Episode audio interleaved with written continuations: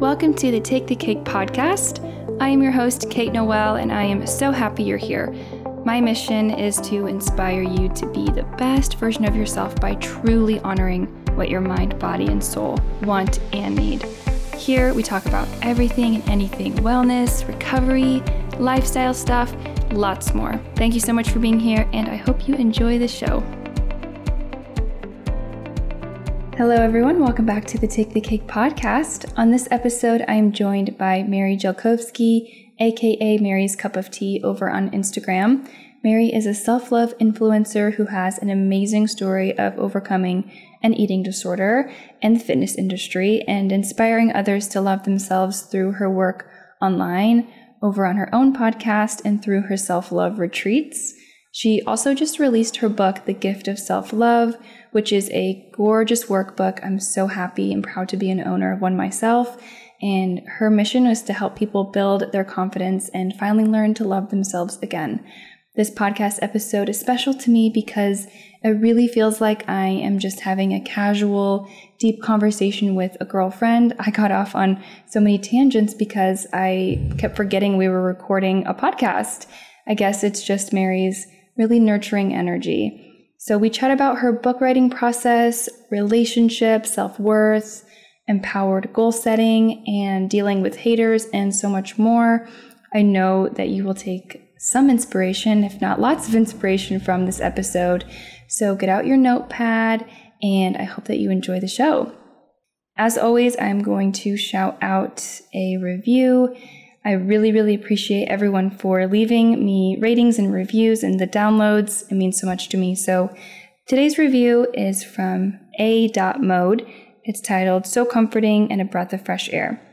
It says, Kate, the most recent podcast discussing how lemon water and apple cider vinegar have no proven health benefits was so, so, so helpful for me. I have been struggling with recovery for a while now and still keep a bottle of apple cider vinegar in the kitchen on hand just in case I mess up and eat too much of something. Thank you so much for being so honest and kind. Hearing that these silly little quote fixes don't have any data to back them up is helping me kick my ED down even more. Appreciate you so much.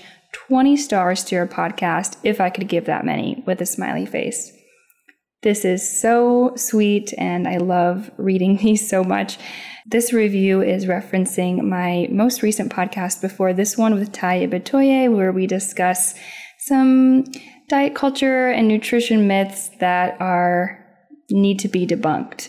So I really appreciate this and keep going in your recovery. You're doing amazing, and I'm really honored to be a voice in your journey. So, without further ado, here's my conversation with Mary. I hope you all enjoy. Hey, Mary. I'm Mary here. I'm so excited. I feel super honored to talk to you. We were just catching up and really getting to know each other for the first time. And I was just telling her about how much I feel, I just feel so lucky to have your book, your new book. And we're going to talk about that today. And we're also just going to talk about all the amazing work that you're doing. So please tell me your story. I know you have so many things to say, but just briefly tell me your story, how you ended up um, writing your book and getting to the place that you are today. Thanks so much for having me on, Kate. I was just, I've been a fan, truly. and it feels so cool to talk to you. Um, my story, well, I, how far back do you want to go? Go, go as far back. I mean, go, go way back. So I, I started struggling with a lot of disordered eating when I was like 11 years old. I think that's when I just felt the pressure to be perfect, especially in the body sense. Um, and I was kind of like an early bloomer with my boobs and hips and things like that. And I found myself getting this like unwanted attention um, and really trying to like almost just like control people and what they thought of me, especially like boys and men and stuff, because it was just such a big theme in my life. And um, yeah, I got really into like disordered eating. And I didn't, obviously, I didn't know it was disorder at the time because so many of my fellow friends, like in middle school, seventh, eighth grade, like that was the number one concern was being thin and pretty and attractive. Um, and so I started, it went from that, it went like zero to 100 real quick, where I actually started struggling with bulimia. Although, again, I didn't really know it at the time. Like, I didn't know it was an actual eating disorder. Of course, I had like a feeling that, like, hey, this, I've read about this in like some book, you know, and maybe I shouldn't be doing this. But the desire to be thin just like overpowered everything.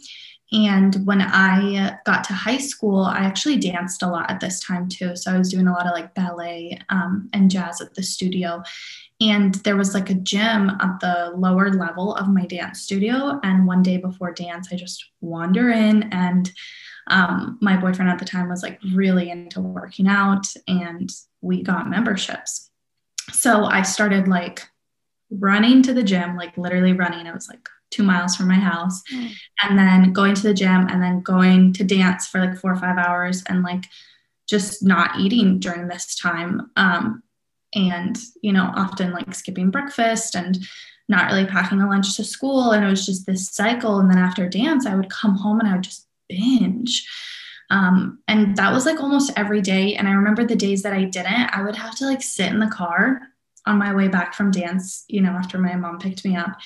And I would just sit there and I would just like think, I'd be like, okay, just walk in and like our garage door went to the kitchen. So like the mm-hmm. first place that you walk in was the kitchen. I'm like, okay, like if you just put your head down, like close your eyes and just like walk through the kitchen upstairs to your bedroom, like you'll make it, you know? And I would like coach myself to like bypass the kitchen and skip dinner because I knew that if I started eating dinner after dance, then I would be up to like 10, 11 p.m. just binge eating everything in sight, obviously, because my body needed that food. Um, and yeah, it just like created this vicious cycle. Um, and then when I got to like sophomore, junior year of high school, like 10th, 11th grade, um, I started getting more and more into the gym and I wasn't taking dance as seriously. And so I think by my senior year, I like quit dance completely because I decided that I wanted to compete in bikini fitness competitions. Um, because this gym that I went to was like really big on the competing world. And there were a lot of people that I was meeting that were doing this.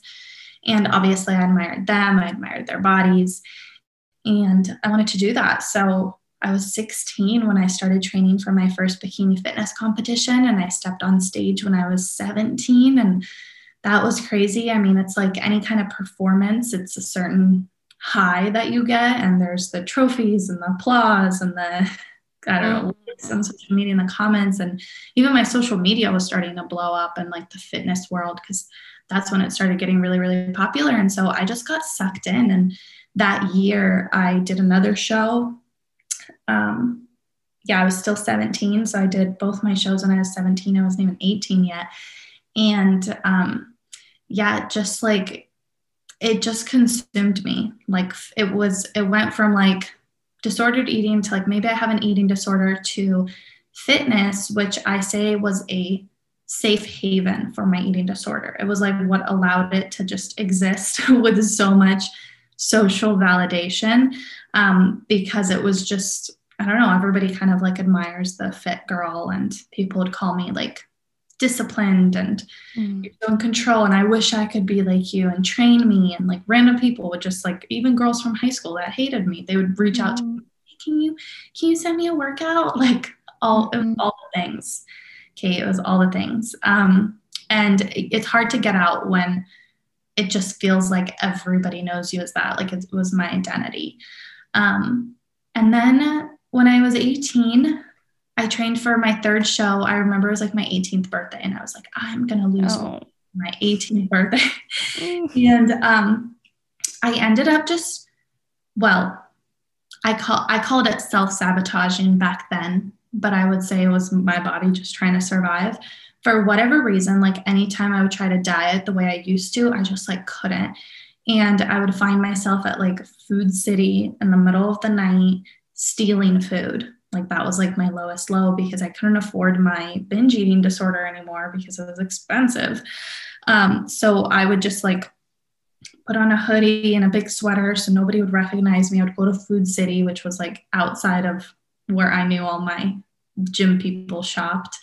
Um, and I would just like steal cereal and peanut butter and just come home and binge. And that would start happening more and more often. And um, I think my coaches wife or girlfriend got involved because I was so young and I we didn't know each other personally, but I think he mentioned something to her and anyways, long story short, she like messaged me on Facebook randomly and she's like, Hey, there's somebody that I think you might want to see um, if like your hormones are okay. And it was the naturopath who ended up like saving my life because she was the one who um, the first one to tell me that like, hey, you cannot be doing this to yourself. Like this mm-hmm. is an eating disorder. Your thyroid is all messed up. Your vitamin nutrient levels are just so low. Like how are you even surviving? And you know, she she kind of just mentored me, I guess, through that process. And um, a few months later, I ended up moving to Canada because I felt like I really needed to like just get out. And I was so, I don't know, I was probably definitely trying to,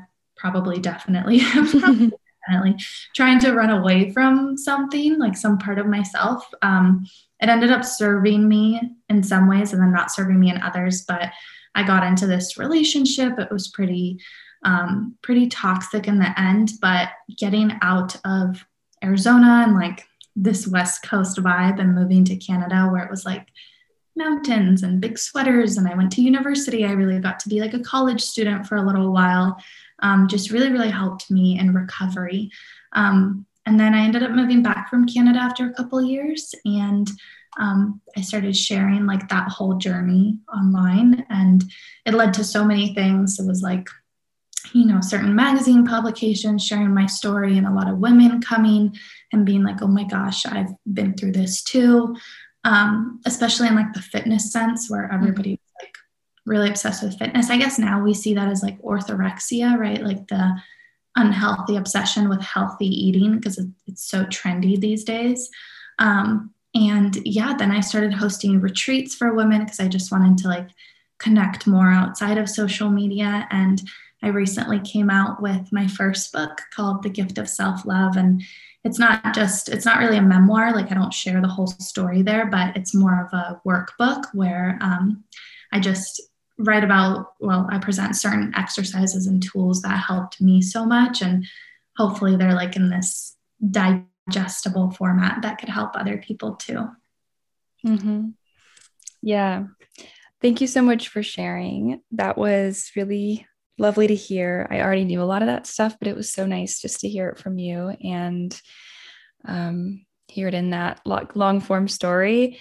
And I really resonate with you in so many ways. I was um, I was a competitive cheerleader and gymnast, so that whole performance based, uh, you know, oh my gosh, we had like the fake hair, the glittery eyes, like it was the little teeny, teeny, tiny little I don't know, uniforms and everything. And I loved it. I was obsessed with it. Um, and, you know, I, I also was really into the YouTube fitness, uh, whatever that culture is, like the bikini competitions. Like I never wanted to be in one, but I definitely used to watch all those YouTubers who used to like count their macros and do their workouts and like I don't know, really manipulate their bodies. And as somebody who had an active eating disorder, which like you mentioned, like I didn't even really realize it then, or it wasn't, it wasn't this red flag in my life. It was just kind of something that I pushed way back inside of me because I didn't want to deal with the reality of it.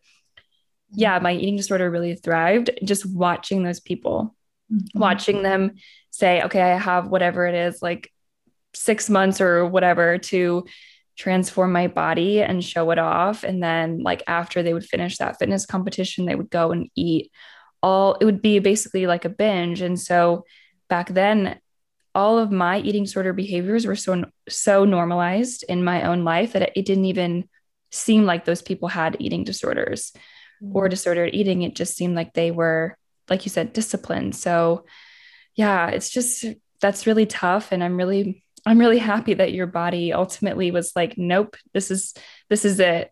And I like that you don't really know exactly what happened with your mm-hmm. recovery because that's exactly how I feel. Like a lot of people are like, what happened?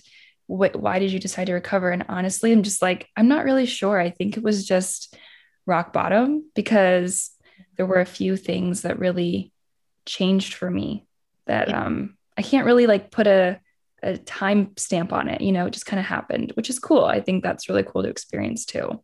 That's validating. I think I read that on one of your posts because a lot of people have this like story. They're like, I was in the hospital and my mom sent me to treatment and love that. That is so great. Um, mine was just like a little more unconventional where it was very much me figuring stuff out and like throwing spaghetti at the wall until something back.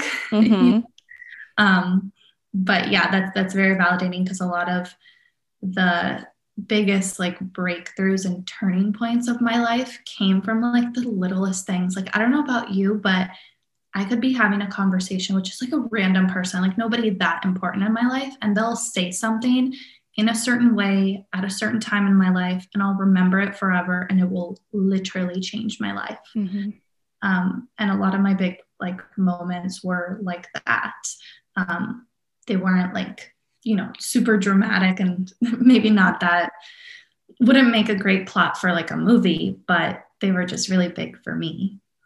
Yeah, same, same here. I think that's really that's really good to know. And I like to say too, like if anyone out there is listening and they feel like they're kind of like waiting for a sign or they're waiting for, I don't know, something to happen to them that feels validating enough that they're like, okay, now it's my my turn. Like I'm sick enough or I'm ready to recover. Like I don't know if you're gonna get that. And I think that you should try and challenge that belief that you aren't worthy enough to heal. Um, so just want to throw that out there. yeah, and that's like with anything in our lives. Like anytime you're even feeling like stuck or whatever, sometimes I catch myself being like, I, I need to wait for something to happen and to change my life or something that's often like outside of ourselves, right? But we ultimately do have the power to like make that decision. I always say that change isn't hard.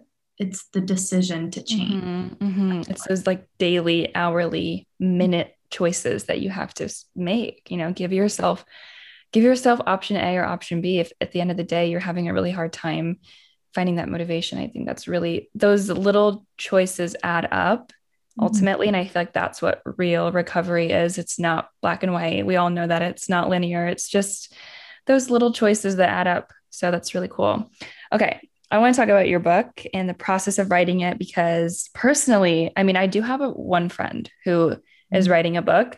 But I am very fascinated with the creative process as somebody who's married to a filmmaker, as somebody who is creative. I'll call myself creative too. Uh, I really love just hearing about it. So tell me about, let's start actually at the beginning. Like, did you, when did you decide you wanted to write the book? And, uh, you know, what was that like for you? Just getting yourself into that place where you're like, okay, I'm going to write this book. Mm.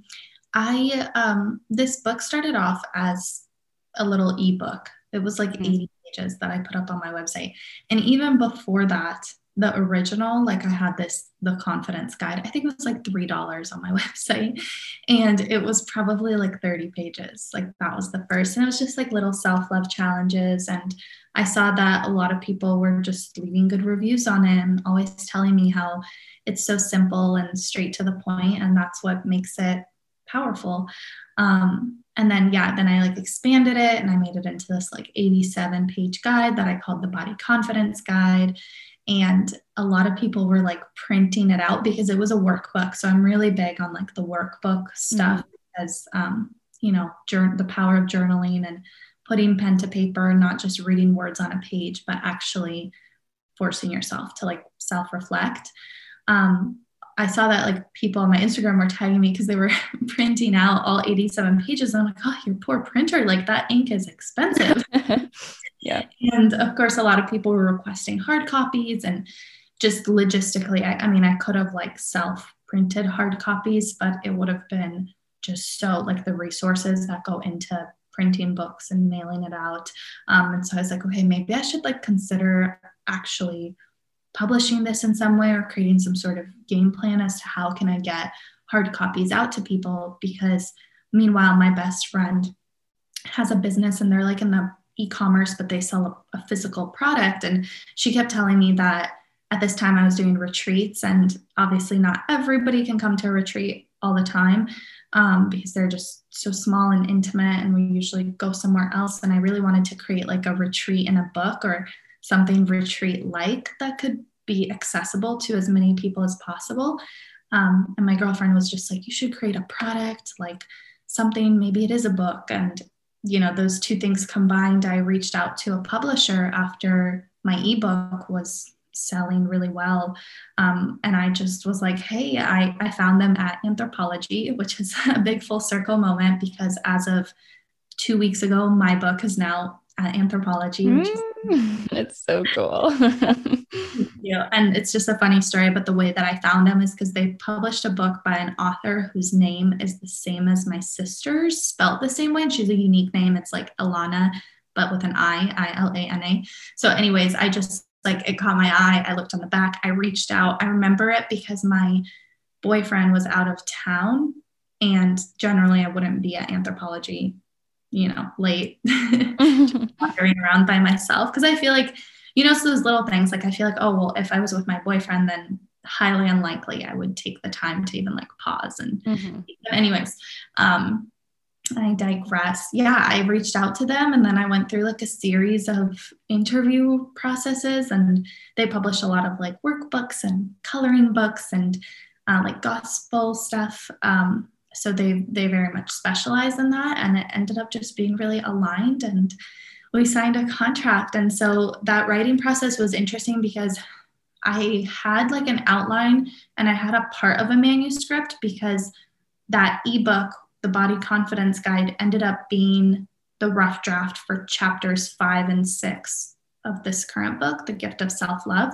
So it was all of part two. So i had the middle the body image stuff but my publisher really pushed me to do to focus not just on body image but on just self-love as a whole and making it like a very holistic type of experience for the reader. Um, so we created this whole outline where part one is about like setting the foundation of self-love and really defining what it is like beyond your body. Because i think a lot of people in this space like we think about self-love as like liking our body or liking how we look and obviously that's just like the tip of the iceberg. Um, and then part two is about that body image aspect and part three is just really tying it all together and bringing it out into the world. So um, that was interesting. It was definitely a challenge. It was definitely a challenge. Mm-hmm. Mm-hmm. that's so cool. Yeah it's really interesting to hear about the process of just getting your like book writing because the whole publishing side of it. There's so many outlets you can do. You can do the hybrid you can do the full full blown self published there's so many things.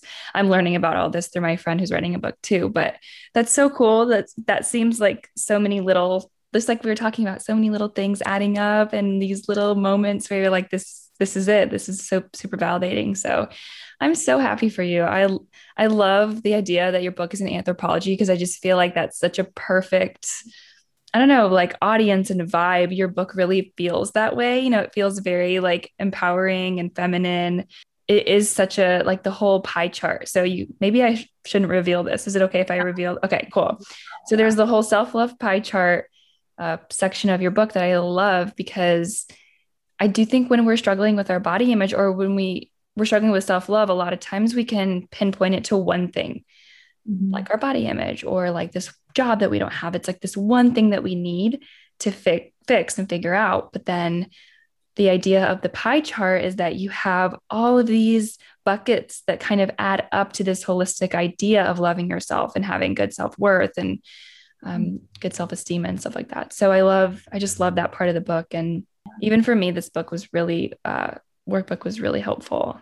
Um, so yeah, that, that was eye opening for me. That came from an exercise I did at an online retreat, and um, you know, it was that I think part one is the self love formula, and then this pie chart is either a section in that or it's even the next chapter.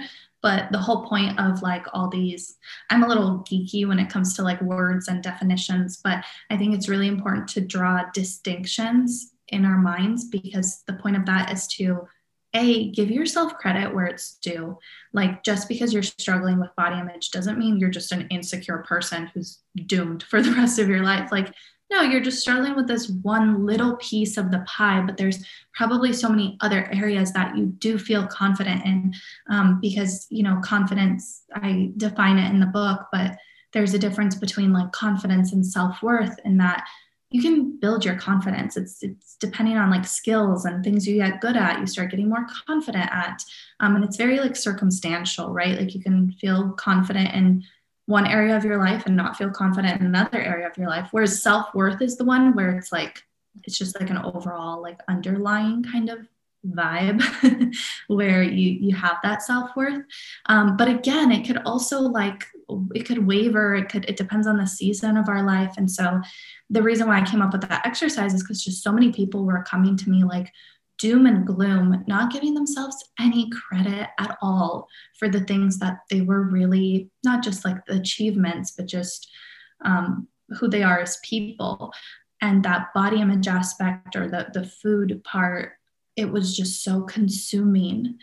And it made it feel like that's that's all there is to me. And if I'm struggling with recovery or if I'm, you know, having a really difficult time accepting my weight gain, then, oh, maybe I'm not a confident person. I'm just insecure. And we just start labeling ourselves in these big and harsh ways. So the first couple chapters are about like, let's figure out what self-love really is and let's break it down so that it's it's easy to digest, right? Mm-hmm. And yeah, that way people aren't stuck on all these lacks because I think that's what I find in a lot of self help books is that they kind of go so deep and I'm like, well, damn, I suck. I, I love that you break it down. I love that it's so personal. For me, my self love vision here, I'll I have it in front of me. I'll read it. So you start with a self love vision. So that's like the first personal thing that you do. And then you end up helping people like me and all the readers um, break it down for themselves and really see like what areas. So mine is um, self love looks like embrace, embracing my abilities, boundaries, quirks, problems in life. And it looks like being okay with me being me. I'm not Bill Hourglass. How can I embrace that? Um, how can I be okay? Oops.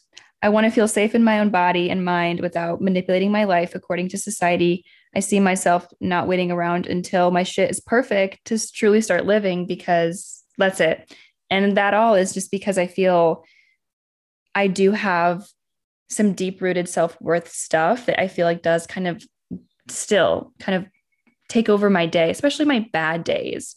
You know, like you wake up and you have like a bad day and you're like, I'm going to have a bad day or I'm going to have a bad week. And it always boils down to this. Idea that I can't embrace who I really am. So that was my little self love vision. So that's what I'm working through. So I figured I would share that I with you that. and my audience. and it just means it means so much to me that you put pen to paper. It's yeah. I got goosebumps. Oh, good. yeah, this idea of like just safety and um, letting yourself be seen. A question that's been popping up in my therapy sessions lately is what am I afraid of people seeing? Mm-hmm.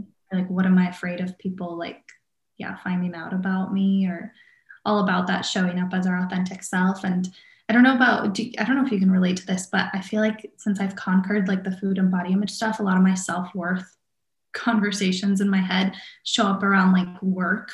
Yes, that's exactly what we were just talking about. I mean, I just took a break from YouTube and or quit YouTube. I don't even know yet. You know, I don't know. But yeah, I compare myself to influencers all mm-hmm. day, every day. I just completely get in that rabbit hole of being like, oh my gosh, I have to do this and this. And it's really hard. Yeah.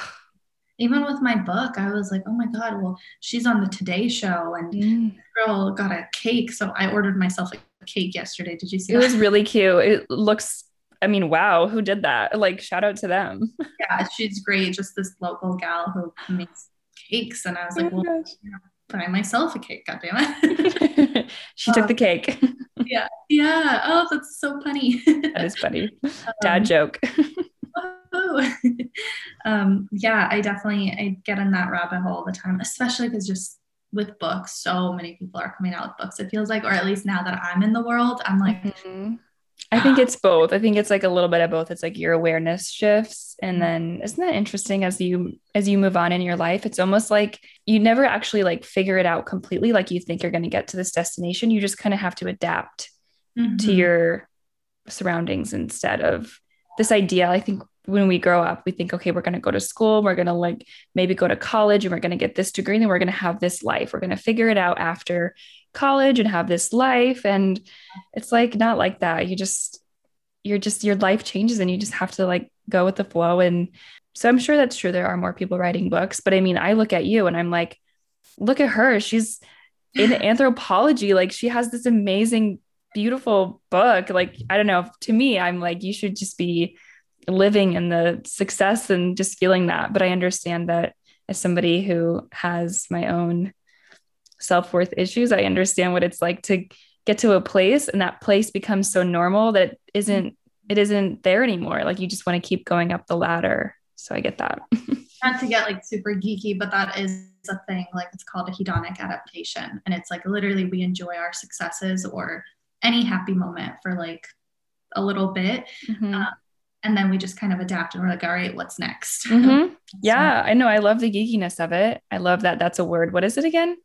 It's hedonic adaptation. And it's mm-hmm. basically how we adapt to certain levels of happiness and then they're no longer enough. I love that you've been really, you know, I don't know, strategic is the right word, but you've been really uh, careful and conscious about how you share your relationship online. I love that you just respect your partner and that he respects you. And that's really cool. I love seeing your relationship in that way because it's nice change. It's a nice change, you know, to see somebody really embracing their life and uh, like understanding that not everyone has you know this desire to be put out on the internet and that's that's good you know i have that with rio my husband too no that's something we've had to figure out too i mean i went i just recently started posting my boyfriend's face on social media but for two years like his face was not in it um, and it was just a privacy thing because um, yeah he also has his own business and whatever and now that our relationship i don't know it's just getting more real and real and hopefully we'll get married soon and everything. It's, you know, we made the conscious decision, or mostly he made. He was like, hey, I would feel comfortable being in some of your photos, but I, I still don't want him to be like front and center. And although it is a slippery slope, because you know that every time your husband's in something, people people love it. Mm-hmm. People love him. I mean, yeah, people. I think people just love the idea of having a supportive partner. I mean, of course, everyone has that desire. Um, but that's not to say that Rio and I don't have our own problems. You know, we go through a lot and we, there's, why would I ever want to post? Why would I ever post a video of us fighting? You know, it's like you never, you know, you don't do that stuff. So there's yeah. always stuff behind the scenes for sure. I used to watch those, or I still do. I love the travel vloggers, mm-hmm. couples, right? And I'm always like, wow, it'd be so cool if like my boyfriend was a videographer mm-hmm. and doing this together. And then I'm like, I feel like that I don't know. I feel like not everything is what it seems. Mm-hmm. Like that almost having one person. Did you hear that TikTok sound like it was like in relationship, there's always one person that is wild and crazy and goofy and out there, and another person who is boring reserved. Mm-hmm. Obviously, joke. They're not boring. They're just not as like extroverted and like in front of the camera, right? There's always has to be somebody in front of the camera and someone behind.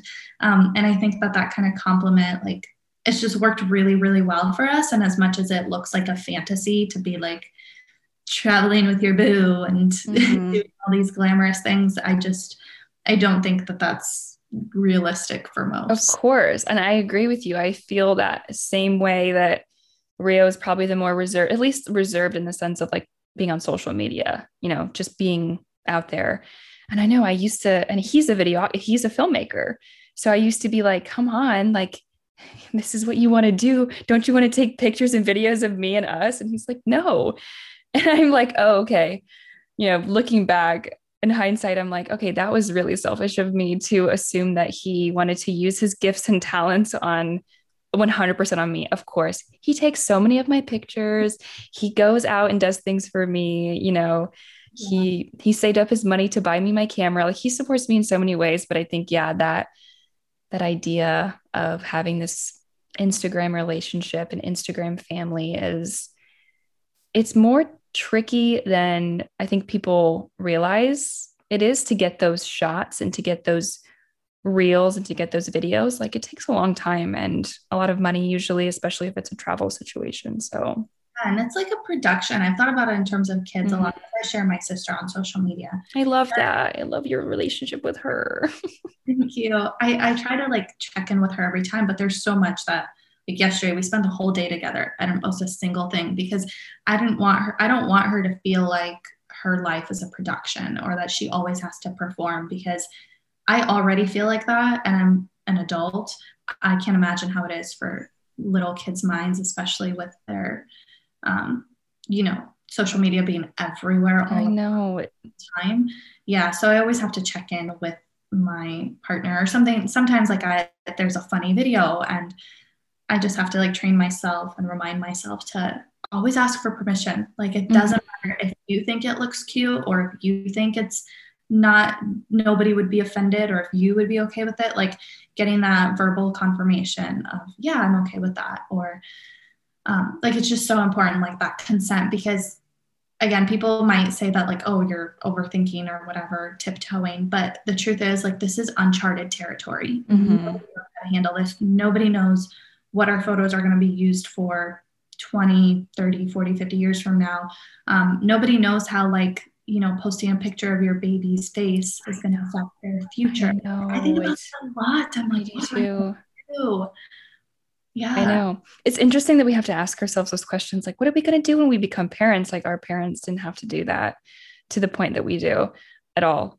Um, it's really interesting. Yeah. I'm very uneasy about the family vloggers. I really feel like that is super interesting, especially when there's like brand deals involved and stuff. I just, I feel like even for me, like I need, you know, somebody to read all my contracts for me to feel safe. So I just hate, yeah, like you said, I don't want to put somebody else in that situation, especially someone younger. So that's really cool that you respect your sister enough to do that and love her enough to do that. I really love that.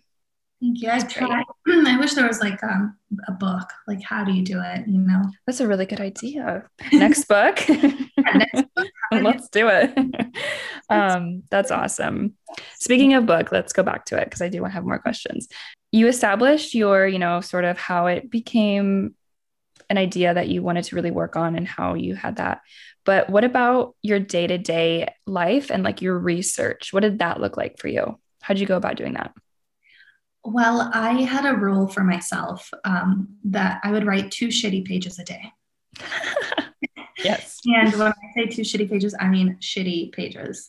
Um, I think a lot of people like do time limits, but that doesn't work for me because I literally be sitting at my desk just banging my head against the wall, um, wondering why am I doing this, and just not you know not getting any work done and just trying to meet that time limit. But the two shitty pages was you know, it was a challenge. Two pages is still two pages, right? And but it was also like doable.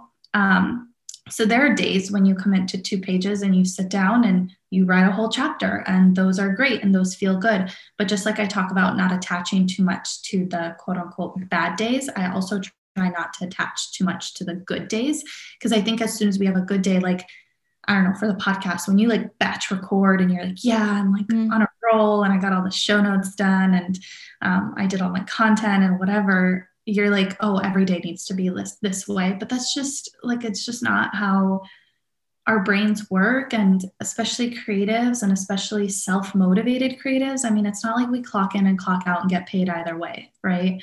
Um, especially, and with, with book writing, it's like authors don't make anything don't make mm-hmm. um, so it's very much this practice of just motivating yourself and showing up for yourself behind the scenes. So it was very unsexy especially because um, like i signed the contract in january so i was writing january february and usually i would like go sit in a cafe and i would have my coffee and like you know it was fun.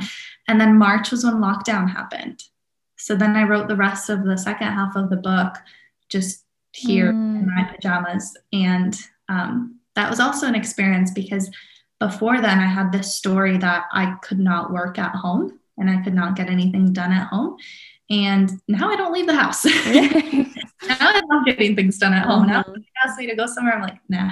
Mm-hmm. Same.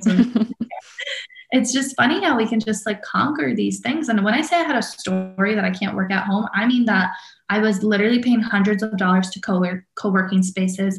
I was driving around town to find like the best cafe because I just I felt like I needed a good vibe and I live kind of like in the suburbs far out from the city and I was just wasting a lot of time like making up stories and defending my own stories about what things have to be in place in order for me to do work and do good work. Um, and so quarantine really challenged me in that way that I still had to write the book and I wrote it right here in my little. um, so that was great. Researching wise, um, I think a lot of researching came more so in the editing. I mean, maybe not more so, but you know, when a lot of what I wrote was like firsthand experience and you know things that I read or remembered here and there. But then when my editor would go in, she'd be like, hey, this would be more powerful if there was a statistic. Mm-hmm. That word does not sound right, but that's yeah, that's right. Yeah. Mm-hmm.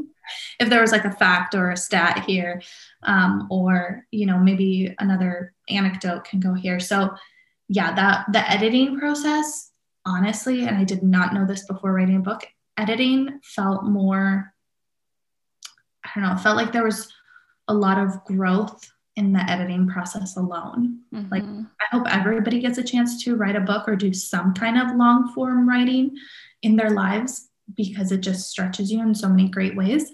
But even having somebody like edit your work or like give you feedback, I mean, that's mm it's a roller coaster because sometimes you get the best feedback ever and you're like, yes, I nailed it. And other times it's like, mm, you got it. Like I literally had to rewrite all of chapter four. Mm.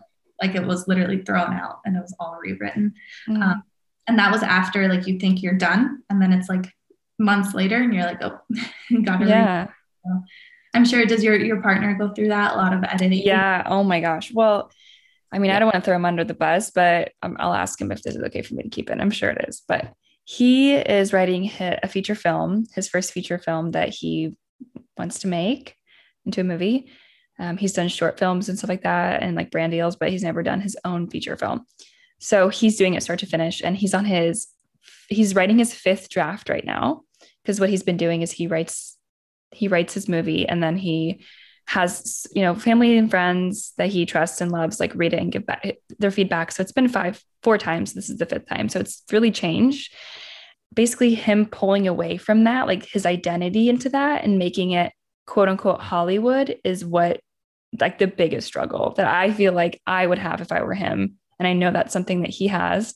But making something that's like your pride and joy, something like you said before, this is my baby, like taking something so personal to you and then making it appropriate for like the mass. I'm sure that was really difficult for you. I can't imagine. No, it's a, it's a lot. Even when I'm sitting here like editing my own stuff, it just goes through so many iterations and yeah, it's it's a it's a beautiful process. Again, there are obviously there are highs and lows in every creative process, but I think overall the feeling that i got through editing and i i hope your husband gets this too to the people that, that are reviewing his stuff. Um, the feeling that i got was like i can't believe somebody believes in me this much. Like you know when you get you know you're back in school and you get a paperback and it just says like 95% you're like cool. Mm-hmm. when you get a paperback and it's like red pen is everywhere i mean mm. most people would be like oh my god i suck. But when i saw that actually i don't know hopefully all people feel this way. When i saw the red pen everywhere i'm like my teacher like really invested in me. Mm-hmm. like she believes that i could do better. And that's what you really feel in editing. And when you edit your own work it's the process of i believe that i can do better which is why i'm making this better. Again we're not getting like perfectionistic about it. That's there's obviously a line but yeah it's it's an overwhelming feeling. Um, i did like a mini vlog on it and i was just crying all through editing because just seeing that google doc with all those comments and edits and suggestions i'm like i mean granted they get paid to do that. That's fine. Seeing somebody believe in you that much is like you said humbling Mm-hmm. And I even think that translates into relationships. Having this self talk within yourself or within your relationships of like calling, like not calling people out, but you know, just having that sort of honest, real talk, even with your friends, not just your partner, but even with your friends. Like I always say, people are like, how can I um, deal with my friends talking about diet culture around me? And I'm like, be that friend, be that friend who is like, let's break this cycle. Like, let's talk about how much we love ourselves and, um, or, you know, just having that loving confrontation in your life. It can be really scary if you, like me, grew up rose colored glasses, just like not really seeing the world in that way. And like throwing everything under the rug. But if you can break out of that, I think it's so powerful and so beautiful. And I feel like that's almost like what you're saying your editor is doing. Like, this needs to be fixed, but it needs to be fixed because I know you can do it. You know, I know you can get there and it will ultimately make you a stronger writer and more empathetic and, you know, yada, yada, yada. So, exactly. The last, like, very vulnerable, heated conversation boyfriend and I had a few weeks back, um, we we got into something. It was like an argument, and then you know when you think that you're over an argument and then you're not. Oh yeah. Oh yeah. um, like it came up again, and um, the theme that we kept reiterating, it was like we're having. I'm having this conversation with you not because you suck and I hate you, but because I want our relationship to be better, right? Mm-hmm. Like otherwise, like why would we be doing this? Um, like I could just not bring it up and sweep it under the rug, but that would make us both miserable. So it's not with any difficult conversation, just like you said, even diet culture with your friends, it's like, no, we're, we're talking about this because I know that you're worthy of more. Um, not because you're, you know, I don't mm-hmm. want it's actually the opposite. It's because I really, really badly want this. Yes, I love I love that. And I totally relate to being in an argument and just being like with your partner, and you have to just swallow your pride and be literally and be like I know we're going to get through this, especially when you're married. I mean, obviously when you're in a very serious relationship, like, like doesn't matter if you're married or not, but I just feel like that really like okay, we have to figure this out. We love each other. We got this. It's like, okay, yeah. Um, I selfishly want to know, like, did you feel, I don't know, how long ago did you get married? A while ago. We got married in 2017. Oh, I mean, a minute. It's been a minute. Yeah. I got married when I was in my eating disorder. Yeah. And I used to just be so selfish. I just never saw, you know, always on the defense mode. I'm sure you've been there before, like just really sort of like you can't even let anything permeate in, into you because you're like, no, no, no, I have to protect mm-hmm. myself, my eating disorder, my values. I honestly saw Rio my, my new husband as somebody who didn't want the best for me and mm. you know was selfish. Now that i'm recovered i can just see um, how emotionally unavailable i was and how i don't know just kind of stuck in my own ways i was not just with my husband but with my parents and with my friends even. So um, i know you can relate to that too. I know you talk about that with with your sister. It was it, it was really interesting um, being married and having to go through not having to go through but being married and going through recovery uh, was just quite an experience. And i'm so grateful for it. Like i'm obviously so grateful. And i love my husband more than i ever have if i could even quantify it like that. And i feel so happy in our relationship. Um, but yeah looking back i'm like you weren't very open and weren't very nice. You know i was just really afraid of i was just afraid of the world. So yeah. Such a great way to put it. I was just yeah, I mean, I just living in fear. Yeah, wow. I can't believe we've been together through so much. Wow. I know, but just same like same with like your sister, or if you would have met your boyfriend now back then, I'm sure it would have been the same. You know, it's just yeah. like I was like I was a bitch is an understatement. Like I was just really um like you said, just really into myself and thinking that my way was right and that my strive for perfection should be what everybody else is doing and why aren't you? You know? Mm-hmm. we talked about this a little bit but i do want to ask you about productivity and about goal setting that empowers you and not goal setting that you know makes you feel like you're unworthy. So do you have any like advice on that or any feelings about that? Yeah i think i my whole life i used to be about big specific goals. Um, and recently, I mean, very recently, like within the past year or so, um, I just don't have as many long-term goals. I don't know if it's because of the the time in my life that I'm in where I'm kind of like, am I gonna get married and have babies soon? like, is it even should I even make all these big grand goals? But also I just feel find myself being motivated by totally different things. I mean, I used to be very much motivated by productivity and making the most out of every day and getting perfect grades and making this amount of money by the time I'm this years old, X years old. Um, and just, yeah, having that kind of mindset. Whereas now I'm like, I'm, I'm I really want to spend time with my friends, like a lot of time with my friends. Like now that we're all vaccinated, my friends and I are planning like week long, you know, getaways in the cabin. Mm. Um, and I find myself being more motivated by that, where I'm like, okay, I got to do all these things June, July, because August we're doing this thing. So, um, yeah, as far as goals go, I've been lately, I don't know if this is, I don't think this is helpful to anybody, but I've really been taking it day by day. Um, and this is the first time in my life that I can say that with full confidence. I mean, I do not have another book planned.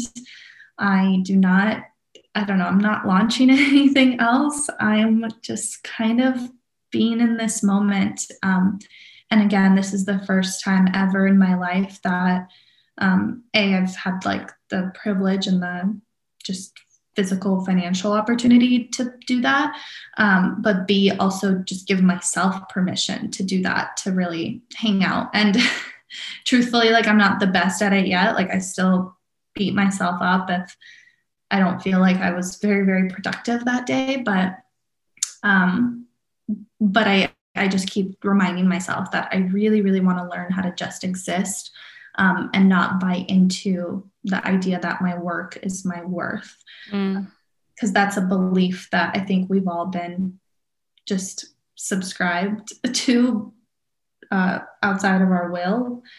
And I think every, I don't think there's a single person I've ever met that does not somehow base their worth off of their work. Mm-hmm. Um, there are people that are more balanced than others, but I think we all grew up thinking that you know working hard and making money is just the way to go. And i don't know. I don't know if it is. Like lately i'm like is it? Mm-hmm.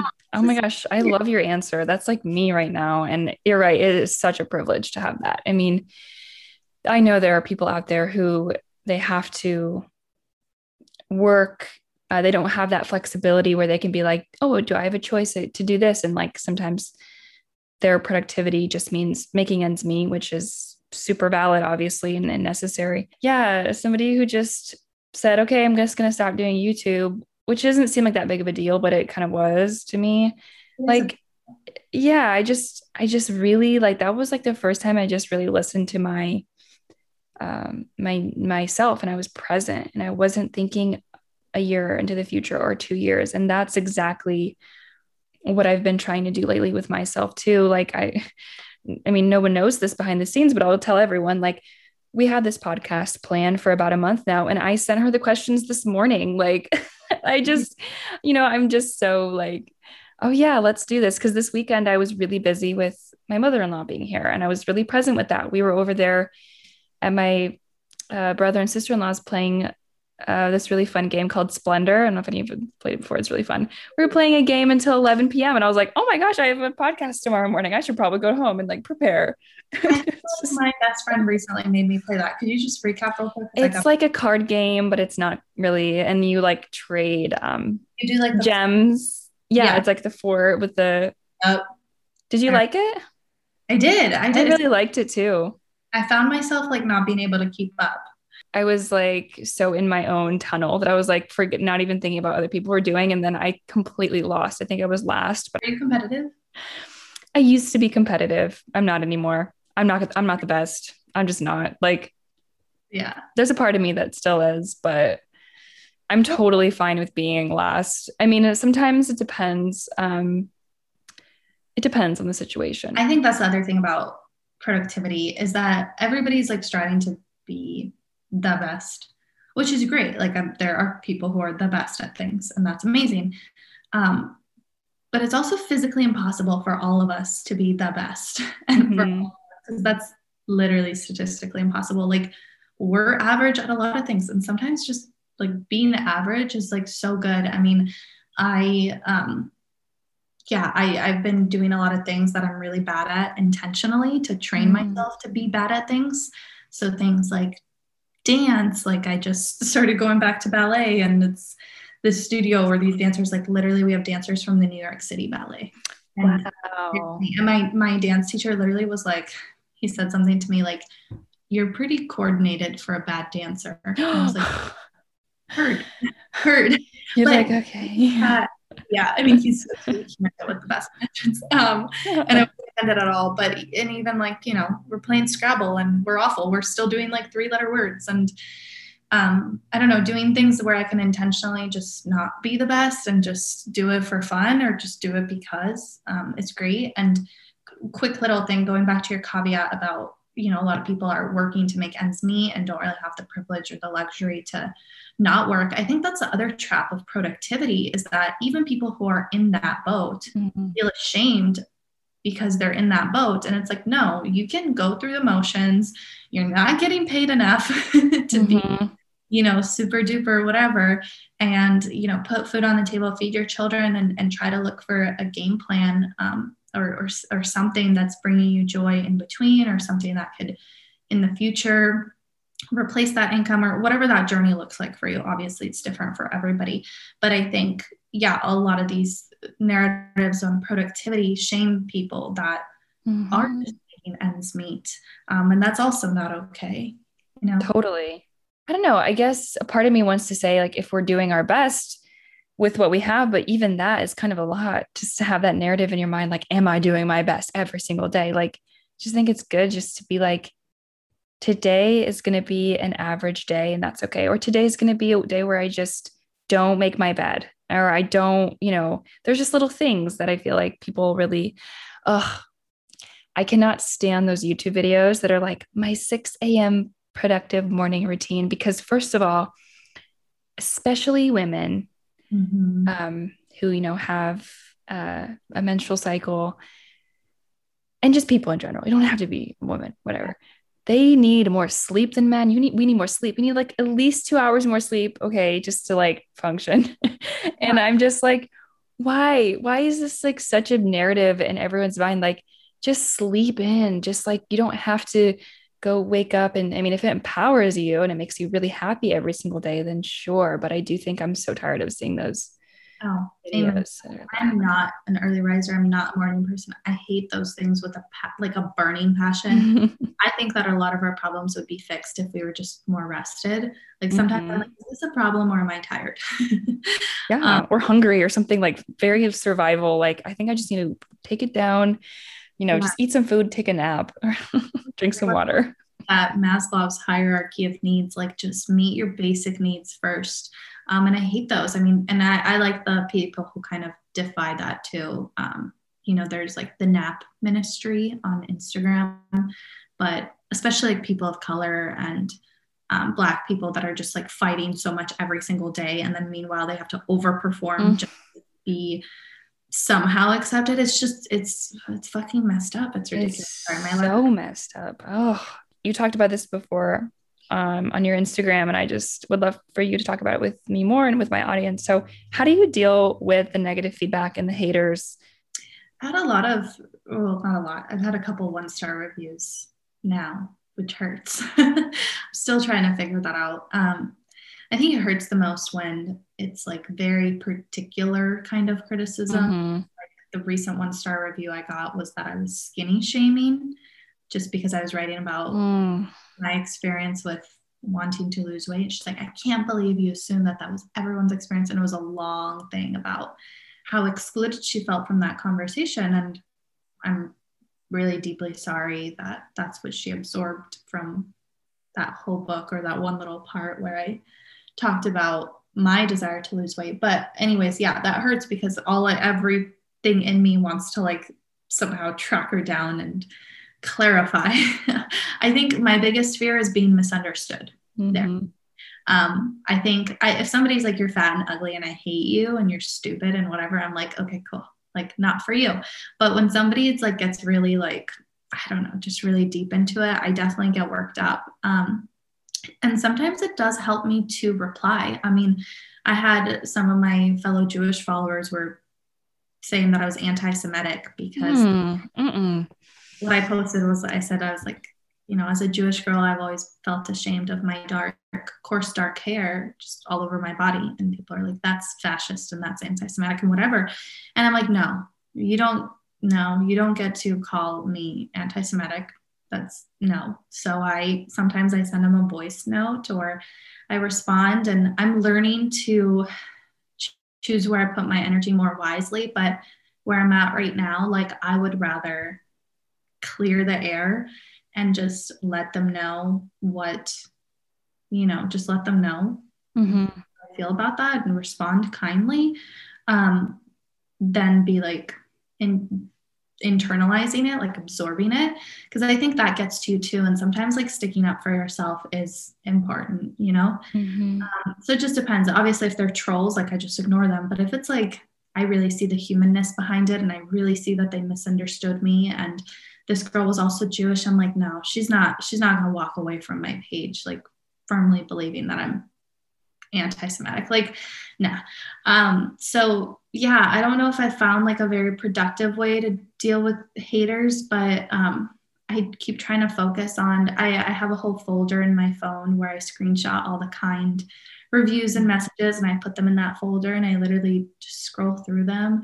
Um, or comments. Like I have a post that I did months ago now, but it was like, "Why do you follow me?" And mm. I hmm. find myself revisiting that post just because there's so many people saying why they do follow me and trying to focus more on that. So, yeah, I know it's cliche and I don't have like a very concrete answer, but um, just still kind of learning. Yeah. I mean, I wanted to ask you because I want to learn from you too, because I don't have a good, um, good system either.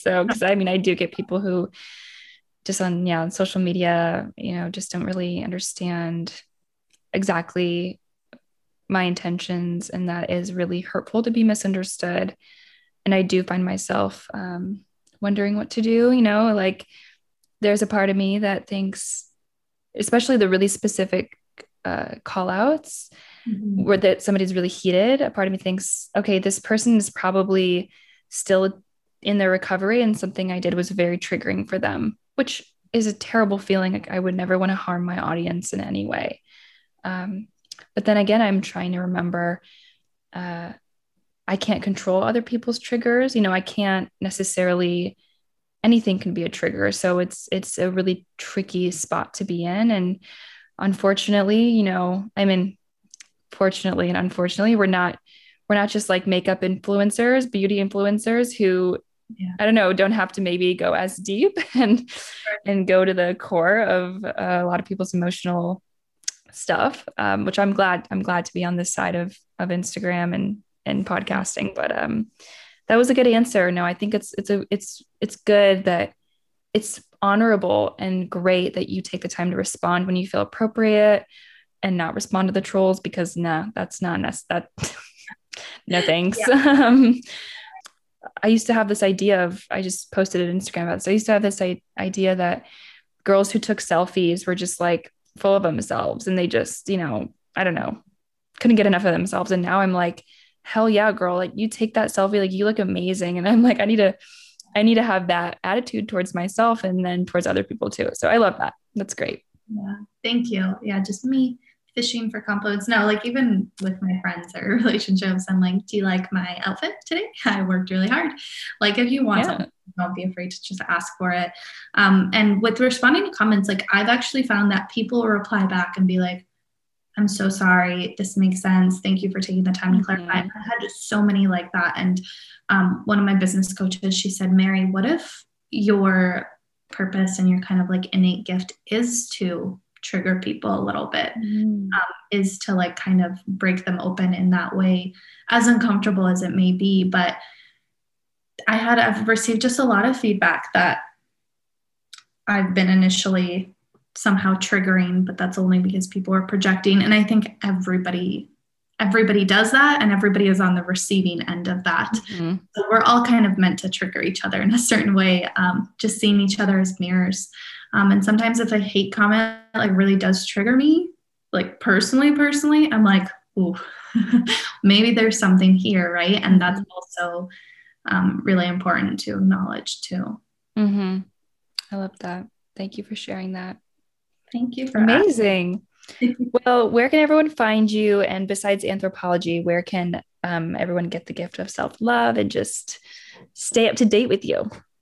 Um, the gift of self love is everywhere books are sold. Feels so cool to say that. So cool. Um, it's on Amazon. It's in Target, Walmart, um, small indie bookstores in your area. They might have it if you call. Um, we also have like a a list. What is that called? Where they they compile? I think it's called Bookshop, maybe or Indie something. Anyways, um, if you prefer to shop small, that's an option too. But Amazon, it's on there.